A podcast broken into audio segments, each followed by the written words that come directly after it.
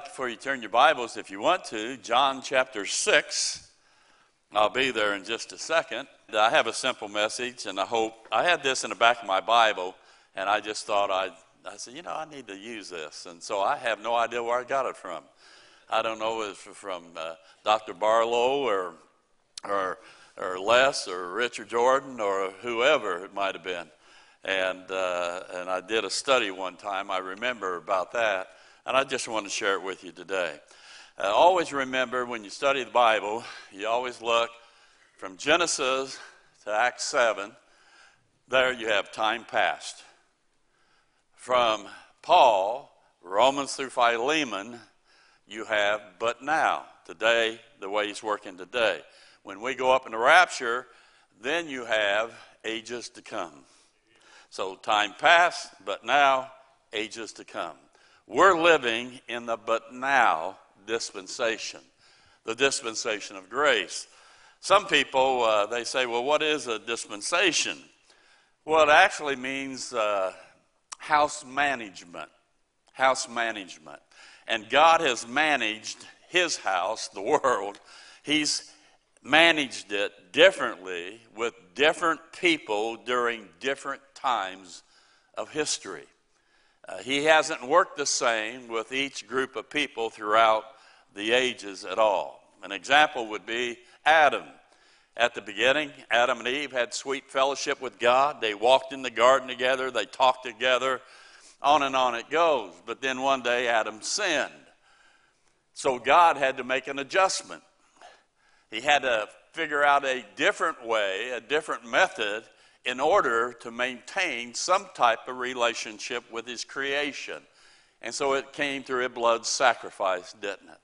Now, God Himself, He didn't change. He never changes of who He is.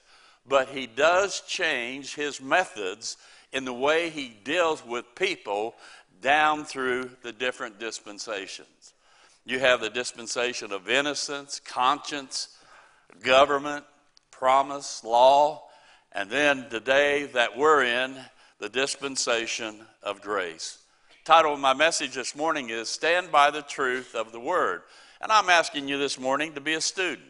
I'm asking you to listen, try to think some things through uh, that will always help you, I hope. John chapter 6, verse 60. Many, therefore, of his disciples, when they had heard this, said, This is a, an hard saying. Who can hear it? When Jesus knew in himself that his disciples murmured at it, he said unto them, Doth this offend you? Because you don't understand what I'm trying to say. Verse 66, then, he says this From that time, many of his disciples went back and walked no more with him. Then said Jesus unto the twelve, Will ye also go away? Then Simon Peter answered him, Lord, to whom shall we go? Thou hast the words of eternal life. Jesus came to a point in time where he taught them something that was uh, pretty, pretty strong and deeper than normal. And it took a mature believer to grab it. And since there were so many immature believers, they didn't grasp it. And because of the hard sayings that Christ was saying at that moment, some of the people left. You and I, when we get saved, we begin to learn dispensations. We present dispensations, rightly dividing, to people. We know there's little found in church history about dispensation. There's some, but not a whole lot. And some people just kind of dismiss it, or it's just not worthy of their attention, and they kind of just turn you off. They say, well, listen, no one in past history knew about dispensations until they were discovered in the 20th century. My answer would be this, but didn't Christendom say the same thing about, in Luther's day, the same thing about being justified by faith? That truth of being justified by faith had been lost for centuries. The Roman Catholic Church claimed that justification by faith was a new doctrine, a new teaching invented by Luther, and it was heresy. That's what they said. Some say to us when we present dispensations, Are you a heretic? Are you a cult? Where did you go to school? You're only causing division. We need to have peace, love, and unity. Our answer would be in Acts 24 13. Acts 24 13. Neither can they prove the things whereof they now accuse me. That's Paul speaking. And a lot of people can accuse you of things, but they can't prove it's true. Isn't that the fact? Philippians 3 8 says this, Yea, doubtless, and I count all things but loss for the excellency of the knowledge of Christ Jesus my Lord, for whom I have suffered the loss of all things, and do count them but dung, waste, that I might win Christ. Here we see Paul at his life when he came to Christ and learned the truth of what Christ was saying to him. And by the way, it was a revelation of the mystery program that was revealed to him. He rejected then his religion at that time and his schooling. It didn't matter where he went to school. He just needed to know the truth. Galatians 4:16 says this, I am I therefore become your enemy because I tell you the truth? Just because somebody has the truth and it doesn't fit in your little arena there, you reject it. Now you're accusing them when they're telling you the truth. Have you become their enemy? Paul said it this way let God be true, but every man a liar. Most of Christendom say we dispensationalists follow just a few men. They say we follow people like John Nelson Darby, Larkin, Scofield, Bullinger. And by the way, only a few have been true, and that's because the early churches had turned away from Pauline truth. It states in Galatians 1 6, he says this, having, no, Galatians 1 6, Galatians 1 6, yeah. I marvel that ye are so soon removed from him that called you into, into the grace of Christ, into another gospel, which later on he says there's not another gospel that saves, only the one I presented. But he said, I, am I'm, I'm, I'm amazed that you would leave the truth. You see, when people depart from the God given revelation to the Apostle Paul, they're rejecting the very Word of God that is specifically given to the body of Christ. And that truth is the foundation, the sound teaching for today. 1 Timothy 1:11 says according to the glorious gospel of the blessed God which was committed to my trust, Paul says. He says in Galatians 1:11, "But I certify you, brethren, that the gospel which was preached of me is not after man, for I neither received it of man, neither was I taught it, but by the revelation of Jesus Christ." Paul's saying, "Listen, what I'm sharing with you, man didn't know about it, but Christ has personally himself revealed this truth to me and I, he's committed it to me, and now I want to share it with you. And the question is so why haven't other churches been teaching dispensationally? The answer is sad but understandable. We know why. Satan so hates the mystery message revealed to Paul. He hates it. For instance, Paul, he offers salvation by grace through faith alone in the finished work of Christ, the death, burial, and resurrection of Christ. Paul presents it there's no other way of salvation, only through Christ, and it's a gift. You can't work for it, and as a result, Satan tries to use works as a part of man's salvation because man is full of pride and he wants works involved in his life and his salvation. Also, Paul's message, Christ's work on the cross, openly defeated the devil and ultimately his plan to rule. He says in Colossians chapter 2 verse 14, blotting out the handwriting of ordinances, the law, that was against us, which was contrary to us, and took it out of the way, nailing it to his cross. And having spoiled, here's the spiritual powers, principalities and powers, these are the wicked angels, he made a show of them openly, triumphing over them in it in his cross. An open display of their defeat. And the reason he had fooled the devil, it's very important. 1 Corinthians 2 8 says this, which none of the princes of this world, for had they known it, they would not have crucified the Lord of glory. If the devil had any inkling of what the accomplishment of the cross would accomplish, he would have tried his very best to prevent Christ from going to the cross. But God took him in his own craftiness, didn't he? Paul's Christ given message will take away also Satan's place in the second heavens, in the heavenlies. Keith Blade says the body of Christ believers will take the devil and his demonic forces places, positions in the heavenlies. God has allowed spiritual forces someplace in the heavenlies, in the second heaven, not the third heaven, in the second heaven, and they can go back and forth. Revelation says that in mid tribulation, and there was war in heaven, Michael and his archangels fought against the dragon, and the dragon fought and his angels, that's the devil and his wicked fallen angels, and prevailed not. Neither was their place found anymore in heaven. And that happens right at mid tribulation.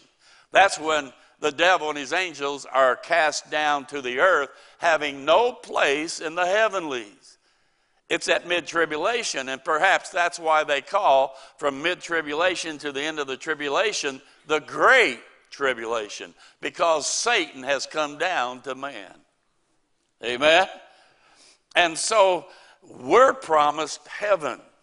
It states in 2 Corinthians 5 1, where we know that if our earthly house of this tabernacle, our body, were dissolved, we have a building of God, a house not made with hands, eternal in the heavens.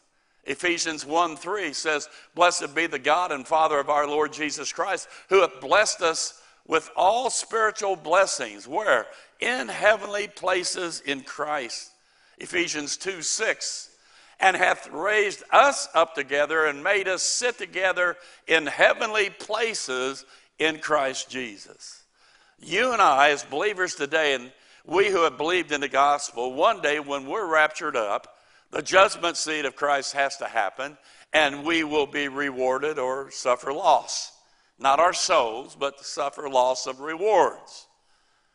And then at mid tribulation, Satan is cast out, and we believe, and I believe, that we take over a number of those positions that were being held at that time. You need to read Job 1, Job 2 sometime. They have to report to God. They're kicked out, and we assume their responsibilities. We are looking forward to going to heaven, not reigning on earth. Hello? Some people's roots are so deep in this world, they don't want to think about going to heaven. Have you ever noticed that? Oh, I want it just to be like, no, heaven's greater than anything you can ever imagine. I personally believe it's another planet. I believe that Keith Blades has proven that uh, through some of his writings. And it's a real blessing we're going to heaven. You know, uh, the earth is just uh, what? Duplicated after the pattern. The pattern is in heaven. When God revealed this message that Jesus Christ died for us, was buried, and rose again to Paul, Satan immediately began to fight it.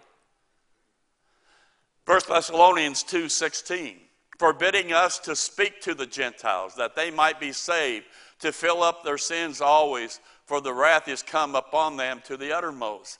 What's forbidding them? Then it states in verse 18, Wherefore we would have come unto you, even I, Paul, once and again, but Satan hindered us. Tragically, in Paul's day, people began turning from Paul's message. It states in 2 Timothy 1:15, "This thou knowest that all they which are in Asia be turned away from me." That would be in Asia Minor. That would be uh, the churches and believers of Asia Minor. And then the devil used the world, of course, to pull people away from Paul's message. First, Second Timothy, I'm sorry, 4:10 says, "For Demas, Demas hath forsaken me, having loved this present world and is departed." So Satan uses whatever he can to try to get us away from Paul, from the gospel, from truth. And he will use the world, the flesh, and himself. And he's good at it. Thankfully, through the years, the Christ given Pauline gospel, this dispensation of grace, has been stood up for by a few. And it's somewhat been recovered for such a time as this. Understand, for years, Christendom had developed their, their beliefs. For anything contrary that would come along that would be contrary to their denominations or schools' beliefs, they automatically went into the attack mode. I understand that being a Baptist for 29 years, okay? But they go into the attack mode to defend their churches, their schools, their denominations' names. You can understand that to a certain point, but when truth is revealed to you, you ought to gravitate toward truth, shouldn't you? And at times they've been ruthless among themselves through print, through media, verbal threats, personally tearing other people down. And that has resulted in Christendom divisions, schisms, name calling, even character assassination to discredit contrary voices to their beliefs. That is Christendom. And as you look at Christendom, it is so divided, it is so splintered today. At times, they're very unkind to you. They ostracize any who disagree with them. And the critical sin that's been taking place is that it has resulted in losing the ear of society. The church no longer has society's ear. Churches today have terrible reputations all over, and it breaks your heart when that happens, doesn't it?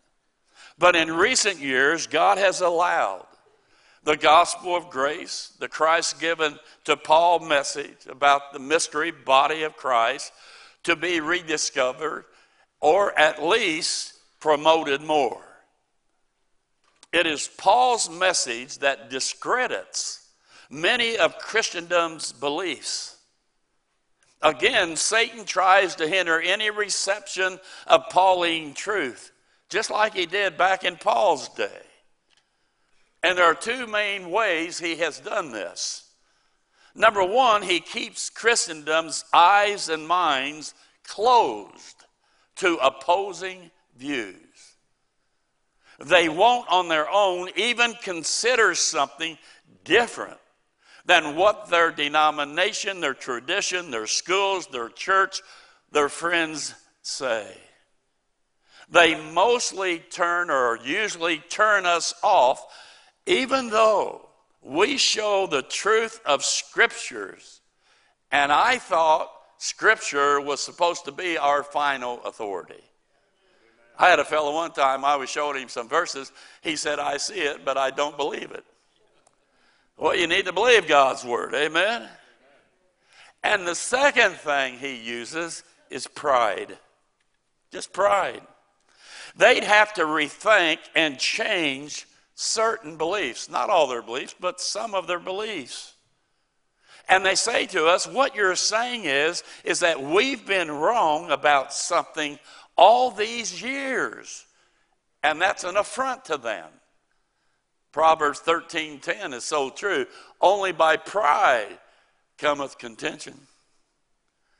There's pride somewhere.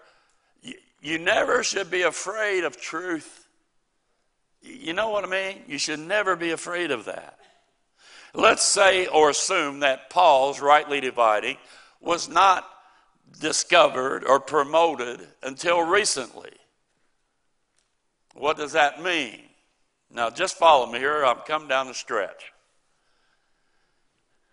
During the Dark Ages, the gospel of grace by faith alone, apart from any works, was little known.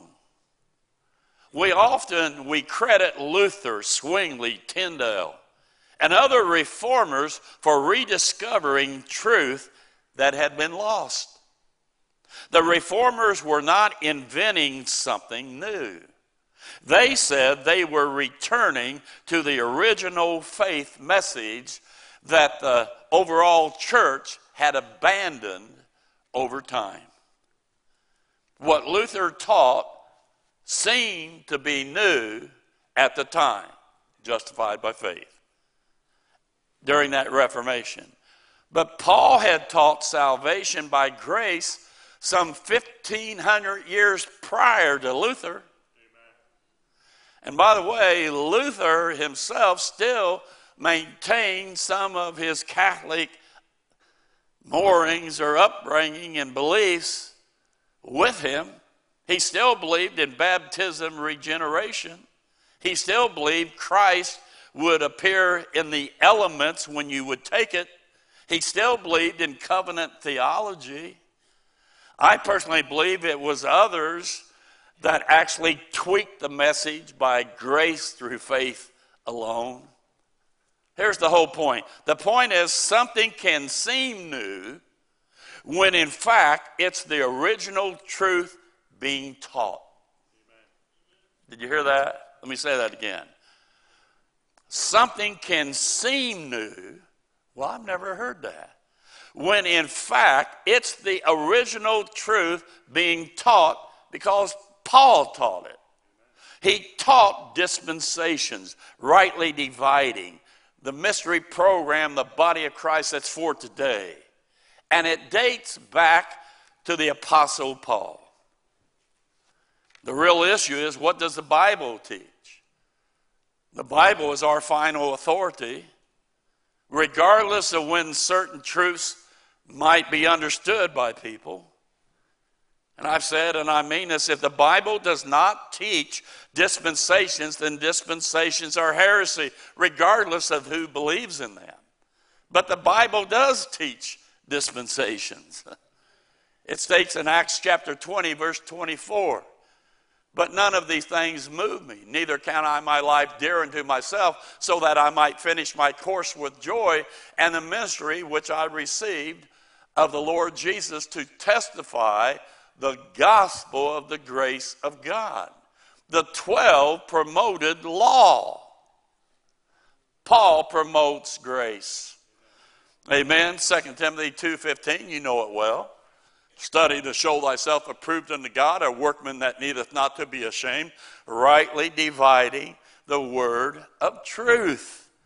Ephesians 1:10 that in the dispensation of the fullness of times, that's future, he might gather together in one all things in Christ, both which are in heaven and which are in earth, even in him. States in chapter 3, verse 2 and 3. If you have heard of the dispensation of the grace of God, which is given me to you word, how that by revelation he made known unto me the mystery, as I wrote afore in a few words. God had a new man with a new message and a new program while God was delaying his dealings and working with his people, the nation of Israel. One day we will be filled up, fullness of the Gentile will be caught up, and God resumes his dealings with his beloved Israel. But today it's a new program. We're not under law, we're under grace. We're not looking for land like Israel, we're looking for the heavenlies. where we will reign one of these days. Many say, well, the majority of Christendom denominations don't believe in dispensations. Our pastors don't believe it. Our parents, our friends, they don't, so why should we? Now, don't mess with what I'm going to say now. Truth is not determined by family, by friendships, nor by a majority vote. Let me say that again. Truth is not determined by friendships, by family, nor by majority vote. That's not how you determine truth. I've said before, if the majority of people believed, like Kyrie Irving, Irving that the world is flat, huh? he believes flat. Right? That the world is flat. If the majority of the world believed that, it wouldn't change the truth that the world is round. Hello, you flat earthers? Few follow truth when truth is difficult to them. Oh, let me say that again. Few follow truth when truth is difficult to them. That's what we just read in John. It was a hard saying. What they do? They left. They couldn't handle it. And that's what happens to a lot of people when we present the truth. Remember, those who have followed truth, the Lord, the Word of God, they have never, ever been in the majority. Never. And it's unlikely today. You look back, you see Enoch, Noah, Abraham, Moses, the 12, Paul, you can name a lot of others. Never once were they in the majority. Not in the majority. They were always the minority. That's why they were a remnant. And today, we're not going to be in the majority either. But today, I'm grateful to say that we're not alone. And I just want to mention some names of, time, of people past, people that are alive today. And they have left us a legacy, in a sense, through books, writings, internet, media. Now, think of some of these people that stood up for right, rightly dividing in dispensations Sir Robert Anderson, Les Feldick, Cornelius Stam, Paul Sadler, and now Kevin Sadler, Charles Baker, Richard Jordan. By the way, all these guys don't agree on everything, but they agree on grace salvation and they know about the body of Christ separate from Israel. Keith Blades, Darson Barlow, John Fred- Frederickson, Joel Finck, Donald Webb, David Reed, J.C. O'Hair, Fred Lewis, Vernon Schultz, Forrest Campbell, Craig McDonald, John Verstegen, Brian Ross, Alex Kurtz, Ricky Kurth, Arthur Sims, William Thurman, Walter Patrick, even Warren Wiersbe separated Israel from the body of Christ. My professor, David Reese, Sean Brassix, David Winston Bush, Justin Johnson, Timothy Conklin, Edward Bador, and Berean Bible Society, and you can name others. We're not just in a, we have a legacy of a lot of people who have and are standing up for the truth of rightly dividing the scriptures. Amen. Let me close with these verses Colossians 1, verse 25. Verse 26, Colossians 1 Whereof I am made a minister according to the dispensation of God, which is given me for you to fulfill the word of God, even the mystery which hath been hid from ages and from generations, but now is made manifest to his saints. A great verses. Romans 16, 25. Now to him that is the power to establish you according to my gospel and the preaching of Jesus Christ according to the revelation of the mystery which was kept secret since the world began. Ephesians 3, 9 and 10. And to make all men see what is the fellowship of the mystery, which from the beginning of the world hath been hid in God, who created all things by Jesus Christ to the intent that now unto the principalities, this is Satan and his workers, and powers in heavenly places might be known by the church. We're revealing to Satan the manifold wisdom of God today. We're something special in God's eyes. And then he says in Ephesians, praying always with all prayer and supplication in the Spirit, and watching thereunto with all perseverance and supplication for all saints and for me, that utterance may be given unto me, that I may open my mouth boldly. Why? To make known the mystery of the gospel. Amen. That was the great apostle Paul. And we ought to pray that God might make us bold in proclaiming that there was a secret that God had kept to himself, that nobody knew about it throughout Genesis, all the way coming through Acts until Paul was saved. And he revealed it personally to Paul. And it's about us today, the body of Christ, that had been hidden God. You see, Satan thought he had defeated God by killing his son. Huh? He thought it was over, when in reality it was just the beginning. So I say to you, I, I want you to know, and I'm, I'm closing here, I, I want you to know that I don't just take this lightly. Uh, I was saved at age 24, went to Tennessee Temple, was a Baptist for 29 years, and then God began to open my eyes concerning dispensations and rightly dividing what's for today. And as Paul Sadler says, like getting saved all over again. Because the scriptures begin to fit in proper place. You get that in proper place, you get proper interpretation first, then you can make application. But you need to get the interpretation first. And God has done a work in my mind. I'm still learning. I'm trying to grow as fast as I can. I'm an old man, and I'm trying to learn and grow the best I can. And I just want you to know that, understand, it's a serious thing. I don't take it lightly because I know this. One day, I have to stand before God. And I have to give an account of what I have taught. And that's frightening to me. I look at some of my old messages, I look at them and go, I said, God, forgive me. yeah, I mean, it's just, you know, you do it ignorantly. and so I have to stand before Him and I have to give an account.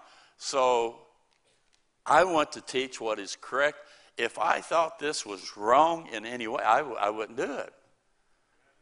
Uh, for, uh, in a million years, I would not do that.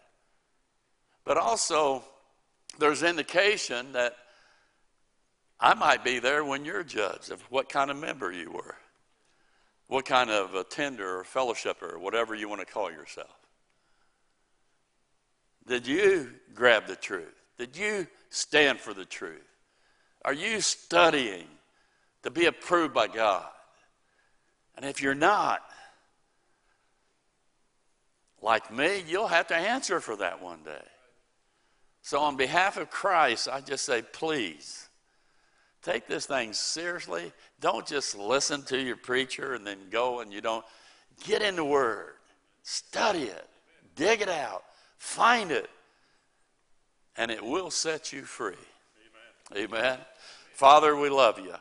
I just pray that this message might ring out loud to our minds, but then down into our hearts, that we try to study this and find the truth out so we can be correct, so we can know how we are to live today. We don't live like the Jews under law and ceremonies and feasts. Uh, we are complete in Christ. May we never get over this. In Jesus' name. And everybody said, We hope that you received a blessing from today's broadcast. We would love to have you to visit us in person. You can watch us live and view past services on our website at gpindy.net. For more information, please visit our website or contact us by phone. Until next week, may God richly bless you, is our prayer.